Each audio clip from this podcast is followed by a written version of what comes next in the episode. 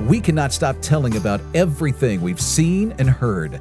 That's our theme verse from Acts chapter 4, verse 20 for this week's Brookwood Church Sunday Message podcast. Senior Pastor Perry Duggar will continue in our series, Church Empowered, with this week's episode titled Boldness. If you want to watch the video of this week's message, listen to worship, or search through our message archives, visit brookwoodchurch.org slash watch or download the Brookwood Church app. We pray this message encourages you in your walk with Christ.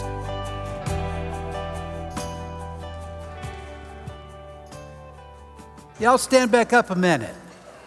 I want to hear us say what boy, what Maria led us so wonderfully then. Hallelujah, our God reigns. Let me hear it. Hallelujah, our God reigns. There, have you noticed there's no place for fear to occupy you when you're declaring praise to God like that? Today, we do continue our survey of Acts that I've called Church Empowered.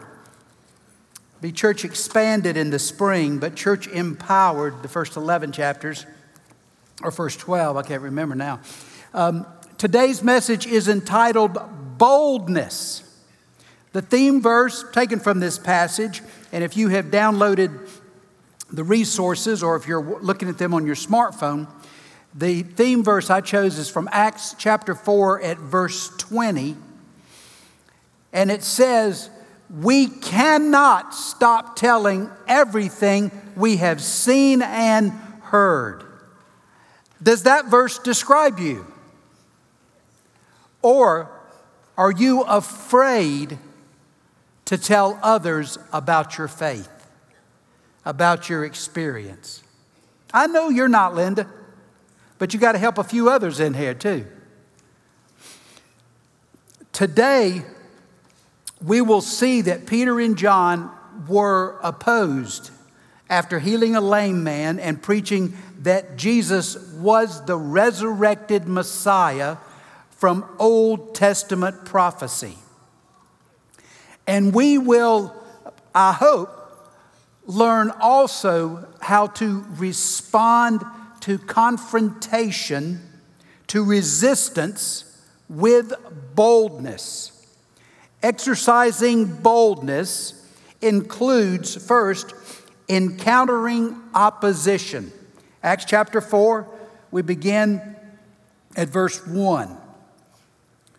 While Peter and John were speaking to the people, they were confronted by the priest these were the, the ordinary priests that conducted uh, sacrifice and burned incense and all that daily in the, um, in the temple. There were 24 different groups, and they would rotate through.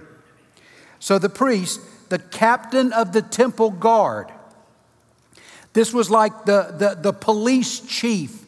The Romans allowed the Jews to have a police force that uh, managed the temple area, the temple itself and the, and the uh, temple area, temple grounds. And they were all Levites. Levites were the ones who worked in the temple as well. And some of the Sadducees. Now, the Sadducees were one of four sects. Y'all got that word, didn't you? All right, who can name them? Say it louder. I can't tell with the man. Zealots. Oh, look at that. He got an obscure one to start. What else? Pharisees, yes. Two more. Sadducees, which I just named. Who's the fourth? Essenes. Very good. And it's on the board now. I didn't want y'all, I wanted to see if you had that, but that's very good. Now, let me tell you a little bit about these sects. In today's culture, they could have thought four sexes, but there aren't four sexes, there are two genders, but there are four main sects in Israel. There were minor ones too. The Pharisees were committed to obeying the law of Moses, but also they created their own traditions interpreting the law of Moses. Now, they believed in the afterlife. They embraced the resurrection of the dead, so they would have been considered conservative towards Scripture. However, they were rebuked by Jesus because of their legalism and because they tried to enforce their interpretations or their traditions as well as the Scripture. The Essenes separated from society in preparation for the end of the world. And they thought it was soon to come, that it was imminent. The Essenes produced what writings? Dead Sea Scrolls. Yeah, I've toured that area. It was just out in the wilderness. The Zealots also believed in the end of the world was soon, but they believed their role in bringing about the end of the world would be inciting violent revolution against the Roman occupiers. The Sadducees, who are mentioned in this passage, these were very influential. They were not a large group, but they were extremely political. They tended to be wealthy landowners, they were aristocrats, and they, they just wanted to get along with Rome. See, they were in a good place, so they didn't want Rome messing with them. They, they did not believe in an afterlife or spirit beings or a bodily resurrection. They rejected the sovereignty of God and they believed in, instead that man was master of his own destiny. So we would characterize them as much more liberal in their approach towards Scripture. So we continue in verse 2. The leaders were very disturbed that Peter and John were teaching the people that through Jesus there is a resurrection of the dead. See, the Sadducees wanted to silence this teaching. Beware when someone wants to silence you which, because see, it challenged their doctrine, it challenged their authority. But also, they were, they were, as I said, they were elitists, so they looked down on these two, you know, untutored, uncultured, uneducated men. They weren't qualified to speak on theological matters, to speak like rabbis. So they had them arrested, or they arrested them and since it was already evening, put them in jail until morning. See, Jewish law did not allow trials at night. You say, but what about Jesus? Wasn't he tried in the middle of the night? Wasn't he? Yeah, they broke their own law to try Jesus when there was no crowd around in the middle of the night. But many of the people who heard their message believed it. And so the number of believers now totaled about 5,000 men and women and children also, not counting the women and children. So, what a great response there had been to that healing, followed by the preaching. The next day, the council of all the rulers the rulers were the chief priests, current and former chief priests, and elders. The elders were the heads of the various tribes and families, and teachers of religious law.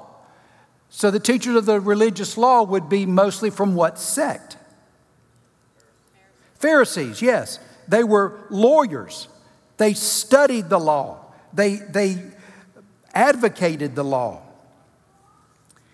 and they met in Jerusalem. So th- this group together was called what? You know? What'd you say? Oh. Somebody said it over here. Sanhedrin. Sanhedrin had 71 members. The Sanhedrin was the ruling body of the country. Now understand, the, the, the political and the religious were one. So the law they followed was the law of Moses. So they were the ruling body and also the Supreme Court. However, they ruled under the authority of the Romans who could overrule them, you see? So they ruled the country by Rome's permission. Annas, the high priest, was there along with Caiaphas. Now, here's a little political activity going on. Annas was not the high priest at this time. Rome had deposed him. He was a little too independent. He was a little too strong, you see. So they just set him aside and they gave the office to his son in law, Caiaphas. But Annas was still the real power. And so he's named as the high priest here, though he didn't occupy the office formally at this time. Also, John, Alexander, and other relatives of the high priest. They brought in the two disciples. They, they would place them in the center of the room, and then the Sanhedrin would sit in a semicircle around them to question them.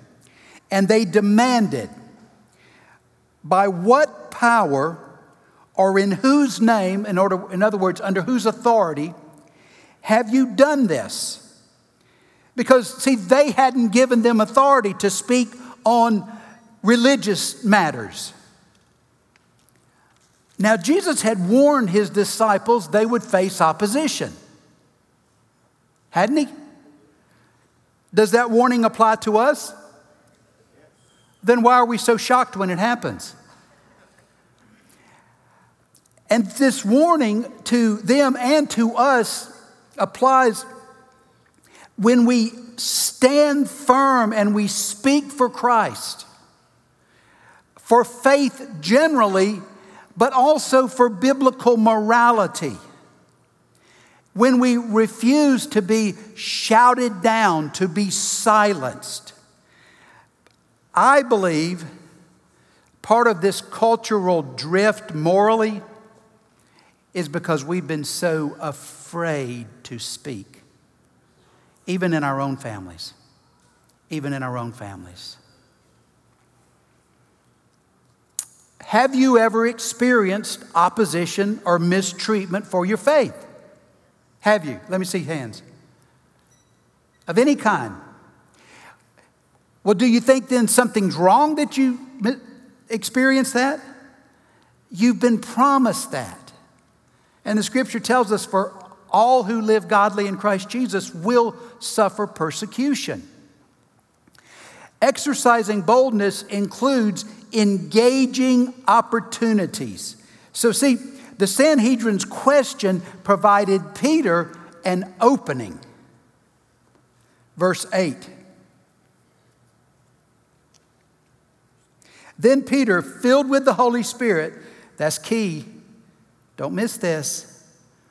Be sure you're filled with the Spirit before you open your mouth.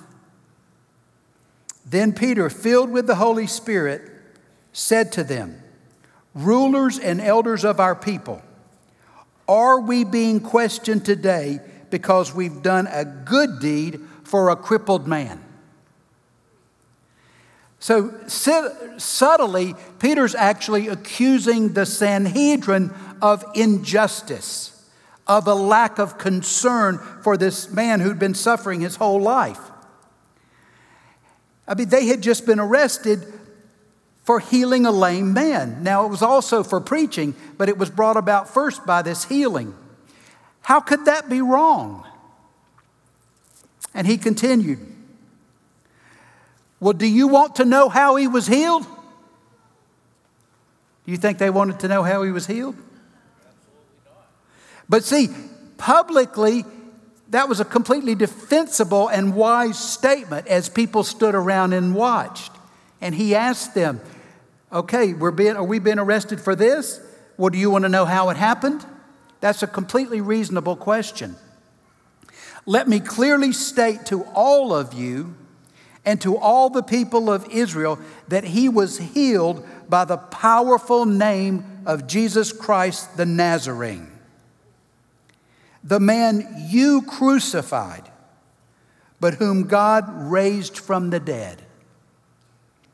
For Jesus is the one referred to in the scriptures where it says, The stone that you builders rejected has now become the cornerstone. That's Psalms 118. Okay, put yourself in Peter's position. You're being challenged, people are watching. What do you do and what do you say? How many of us would have said nothing and might have even apologized? I think sometimes we have a tendency to start apologizing when we aren't wrong because we're so insecure, so threatened by any type of conflict. If you're going to stand for Christ, you're going to experience conflict. Now, I'm not saying be ugly, always be, be humble. Peter could have protected himself. He could have apologized. He could have said, Oh, I'm sorry. I, I, I really shouldn't have spoken without your uh, permission. But instead, instead, he took their question and he took it farther. And he said, Well, you care about stopping me for what I do. You care about this man? And do you want to know how this happened? Because remember who these people are. These are religious leaders, they are representatives of God. They should have been more interested in knowing what's going on spiritually than anybody else. So he's exposing their what? Their hypocrisy. Their hypocrisy because they want to be the representatives of God without being subject to God. You see that? And so he proclaims the resurrection to the very people that one disbelieved it, but the very people who promoted putting Jesus to death. He confronted them. He didn't become defensive. You know, sometimes, folks, I think if we're asked a question and if it has a little edge to it, we suddenly get all defensive, don't we? But if we're filled with the Spirit, we should know what we're called to do and say. And so we don't apologize for Christ. We now again, we don't do this in an arrogant or an angry way. And so sometimes you might have to apologize for your manner, but we don't apologize for Christ, you see. Well, was Peter, wasn't Peter just being reckless? Wouldn't it be wiser to be quiet? No. He was bold, he was filled with the Spirit, he was committed to God's purposes instead of his own preservation. Verse 12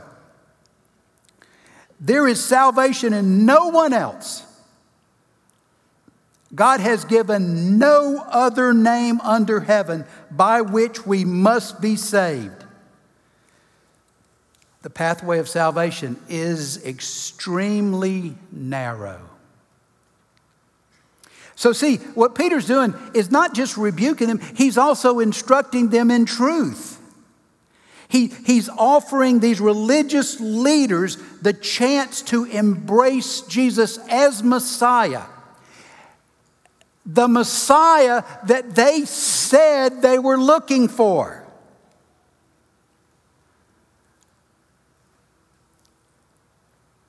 And he's telling them how to receive salvation. I think boldness means standing firm and speaking when facing a threat. Now, here's, hold on to your seat. I got a little rebuke for us. It doesn't mean speaking anonymously on social media. I don't have it. So when I speak, I don't know who I'm offending because I don't have Facebook, I don't have Twitter, I don't have, what else is there? Instagram. Chat, Instagram, DMing is something, right? DM, that means dumb man, right? Doesn't it? You're not being bold when you sling rocks anonymously.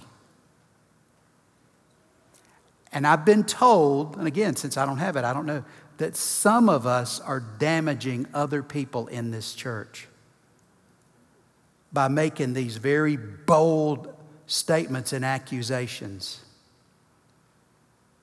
There's no place for that. There's no place for that. Peter told his adversaries that their teaching was being fulfilled. See, I, he didn't say it, but it almost has the, the idea of, aren't you excited? The Messiah has come. You've been teaching us about this. You've been telling us about this. And now it's being fulfilled. Don't you care? But how did they respond? See, we've got to understand this. If we truly care about people, all people, we will be more concerned about telling them how to be forgiven, how to be saved, how to align their lives with Jesus Christ than protecting our popularity or social position.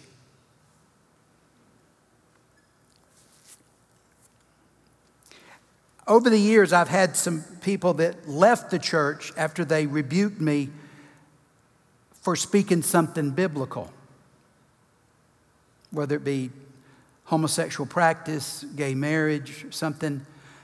Y'all know I don't beat on any of those things, but I, I have said them. And so I'd be contacted and basically rebuked because if someone was offended.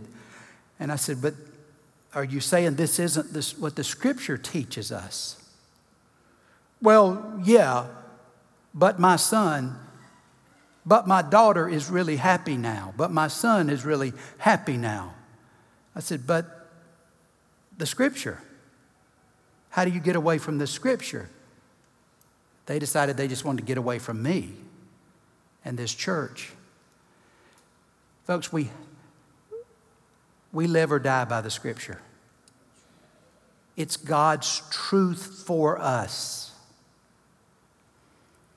And so we boldly proclaim it, but we do it motivated by love. If you don't think you're motivated by love to communicate, then you need to be quiet until your heart is right. Doesn't mean that person will receive it warmly, but you have to be sure of your motivations. You understand?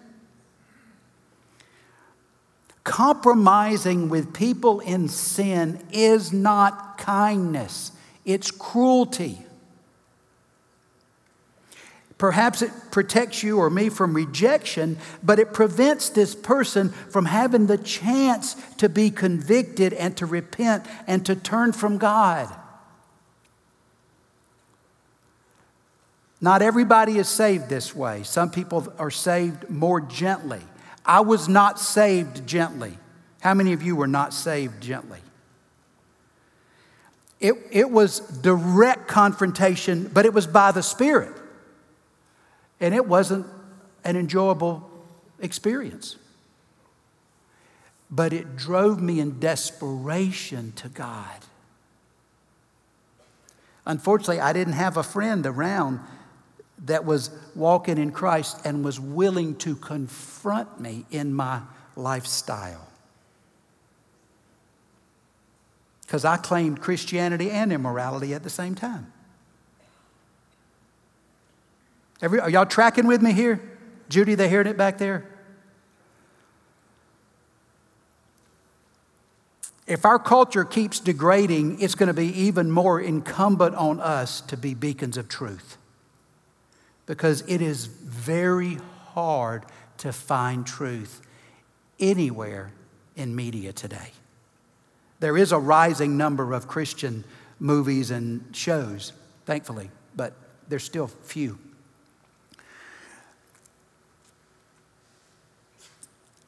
So when people possess faith by their own declaration, we should remind them what they are embracing, which includes both the theological understanding of it, and sometimes we've just stopped it right there. If you'll believe Jesus was raised from the dead. But no, this is salvation is an alignment of your entire life with God. So there's also the moral standards of Christ. Isn't that, is that fair?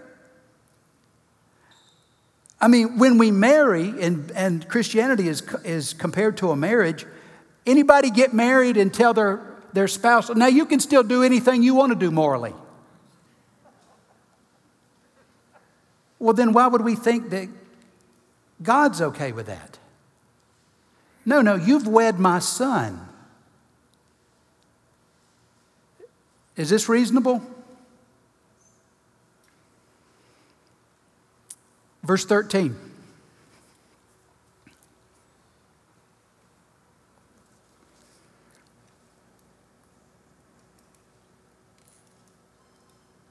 The members of the council were amazed when they saw the boldness of Peter and John. I want y'all to read this closely now. For they could see that they were ordinary men with no special training in the scriptures. They also recognized them as men who had been with Jesus. Here's the point if you're slinging bombs from behind a rock in social media, they don't know anything about you. I think this needs to be done up close and personal. And if you're on social media and you find someone that, even if they disagree with you, but they want to dialogue, then go somewhere. Can't you go somewhere private? And I would meet in person, but in a, in a safe place. You see what I'm saying? even with someone along. Because here's the thing if all you had was my words, you don't have any reason to have confidence in them. That's why, even though I think doing this TV church is the best we can do for now, it leaves, too, it leaves all the relationship out. You know what I'm saying? I mean, you, you need to know, if I'm the guy preaching, you need to know how I act. And I've told you this many times in a restaurant toward service people. When, even when my order comes back wrong, how do I treat people? How do I, how do I act at the bank? How do I behave in the store? How do I live in my neighborhood? All those things. See, those are the things that give us credibility. If I lived real high, you know, and I had this huge mansion, you know, and I had a Lamborghini and all, what, what would y'all think? You see what I'm saying? What's that? You think, where's he getting his money? Well, I'm telling you, what's coming in in the basket is not deep enough to fund that. I'll grant you that. Y'all might, y'all might add a little bit, but, but I won't touch it but its whole life. See, they could see that these men, though they weren't taught anything, they had been with Jesus. They are not like we expected these fishermen to be.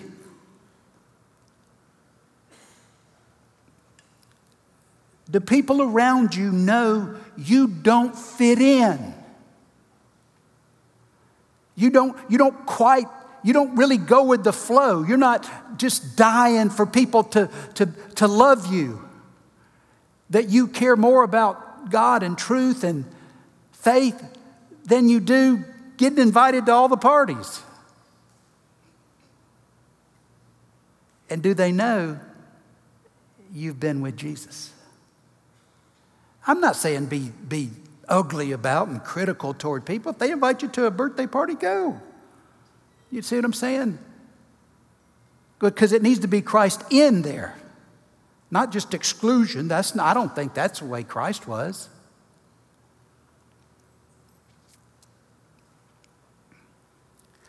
These religious leaders were surprised by the behavior and the understanding of these uneducated men. They were impressed by the influence of Jesus on their lives. Now, they weren't drawn to faith by it. They only saw a dilemma, a problem to solve. But you could see at the time of Jesus' uh, crucifixion, there were some Pharisees that believed, but this, this group here did not. Verse 14. But since they could see the man who had been healed standing right there among them, there was nothing they could say. It's undeniable. Everybody knows this guy has lain at the gate of the temple for years. And so, you know, if there was a way, they might have said, We don't believe that. But there the guy stands. And some of you have lives like that. Gosh, I can, there you stand. You're not an addict anymore. You're not caught up in all kinds of immorality anymore. I can't speak against it because I can't explain your life. I can't explain your life. So they ordered Peter and John out of the council chamber and they conferred among themselves. Here's the thing for each of us Does my life, does your life, does your healing from sin and from selfish living confirm the truth of the gospel of Jesus Christ? And do you take opportunities to tell others how they can experience it too? How they can experience it too. Exercising boldness includes expressing convictions, verse 16. What should we do with these men? They asked each other. We, we can't deny they've performed a miraculous sign Remember the word sign, what it means? Who knows the Greek word? Now, you've had all the good answers. You know the Greek word? semeion, remember that from last week? And it's an indication of divine involvement. So here these are, these, these religious skeptics saying, We know they performed a sign, not a trick, not, not a sham, a sign of God's involvement. And everybody in Jerusalem knows about it. Peter and John had broken no laws. They'd even correctly used the Old Testament to defend what they had done. The Sanhedrin knew about this, this undeniable, miraculous healing, and so did all the people. Verse 17.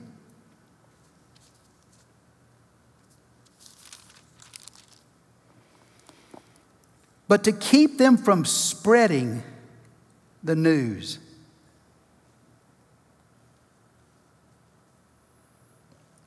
The, their, look what it says keep them from spreading their propaganda any further. We must warn them not to speak to anyone in Jesus' name again. See, the guy just says, We can't let them spread this propaganda, even though they just said to each other, That guy's standing there healed.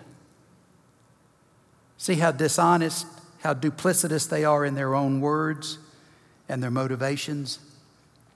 So we must warn them not to speak to anyone in Jesus' name again. So they called the apostles back in and commanded them never to speak again or teach in the name of Jesus. They don't want the people turning on them. They put Jesus to death. And yet, this miracle confirmed the involvement of God and his endorsement on them. But see, these, these Sadducees, particularly, they didn't want any unrest because unrest among the people caused intrusion by the Roman army.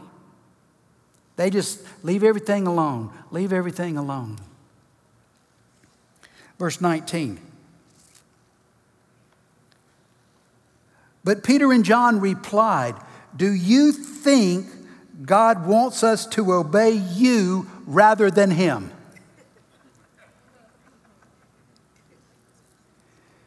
We cannot stop telling about everything we have seen and heard. Now, isn't that interesting? Have you experienced something that you have to tell and that you have told? Because often they, they were commanding these two not to speak, but how often do we have to coax people to speak? Are you filled with the Spirit? Have you had an experience of Christ so that you cannot hold it in?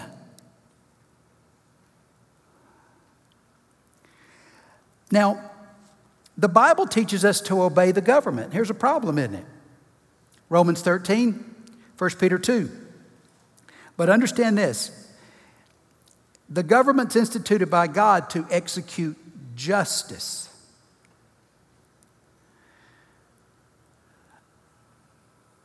But when the government conflicts with the commands of God, we follow the commands of God. 1 Peter 2:17 closes with this, fear God and respect the king. So you treat the, the king, the government with respect doesn't mean you obey them. You fear God, you obey God. Now you say, well, we should, you know, they're making us do this and I'll wear the mask. Well, there's nothing offensive about God's teaching in this. You, see what I'm saying? So we, we go along where we can. Acts 4 21, 22.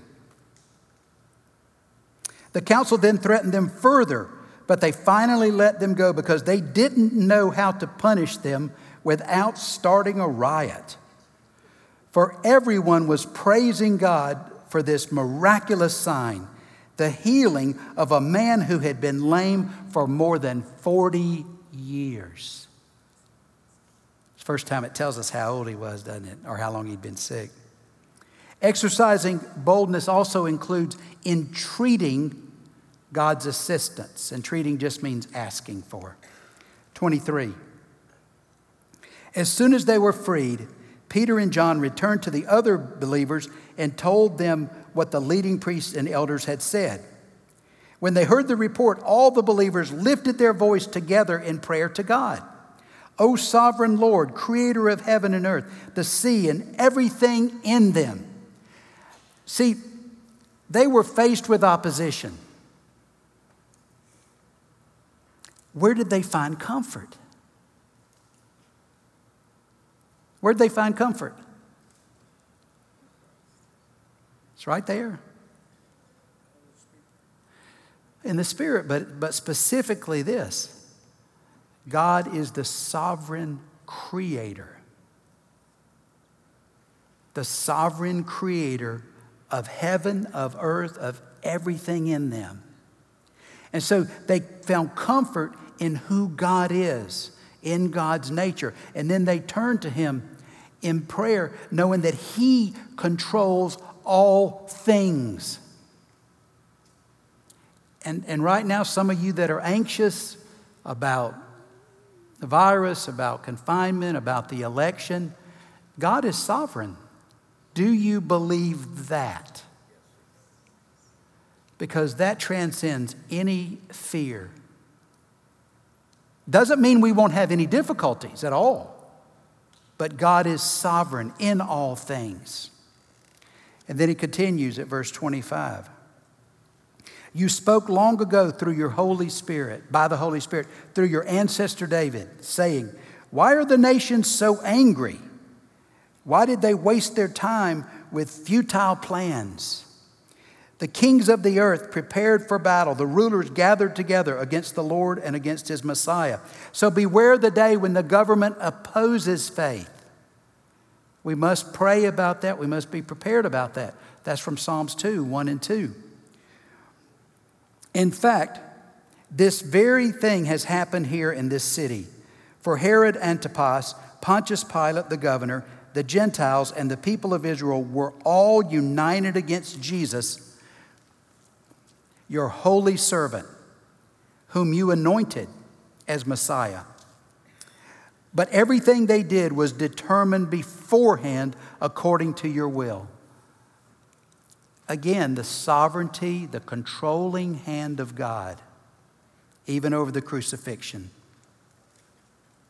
And now, O Lord, hear their threats and give us, your servants, great protection from anything they'll do to us.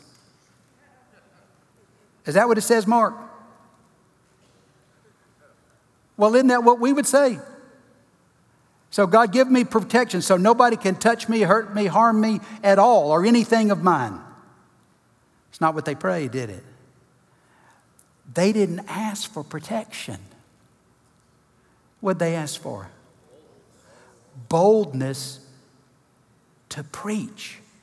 Give us great boldness in preaching your word. Boy, we can be so self centered, can't we? Oh God, don't let anybody hurt me, touch me. Don't let anybody hack my email. Don't let anybody get into my bank account. Don't let, oh God, just the, the world would end if I lost like something.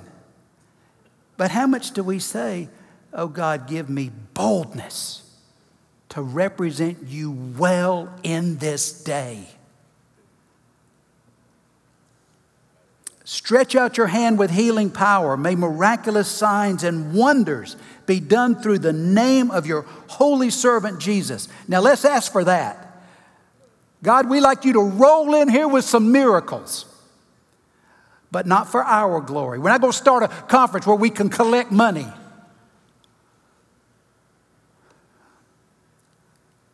But God, do something that's undeniable to confirm the name of your Son. And after this prayer, the meeting place shook and they were all filled with the Holy Spirit. This is the third time.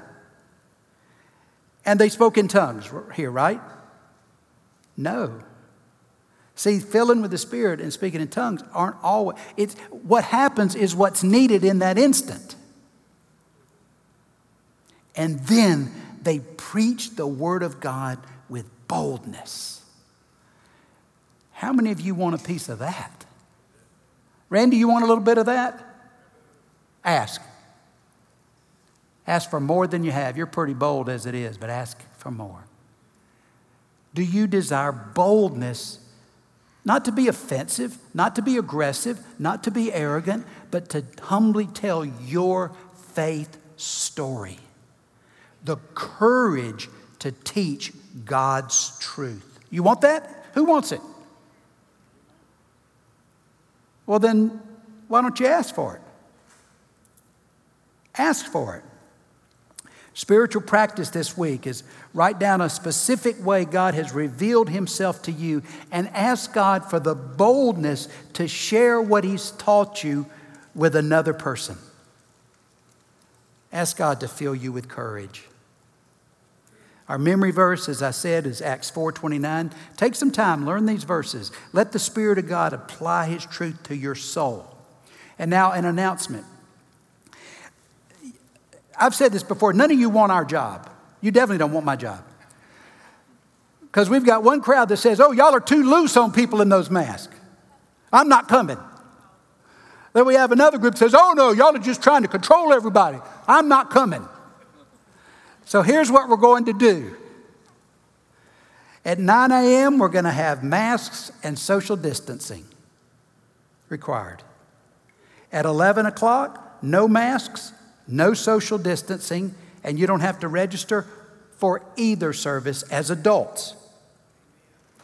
Now, all of you, oh, no, no, remember what they said. Don't cheer me, cheer that Christ is raised from the dead. But all of you that are volunteers, respond to your team leaders. We won't start until November 1st. It's going to give us several weeks. So here's the thing all of us got to pray our attitudes the right place too. Because we're not going to play this division. Oh, this group's not as spiritual as me. Oh, this group's not as careful as me. Oh, this group's not. No, no, we're not playing any of that. We're going to let people be who they are, and we're going to pray that God works in us and through us to make a difference in this community. Is that fair? Okay.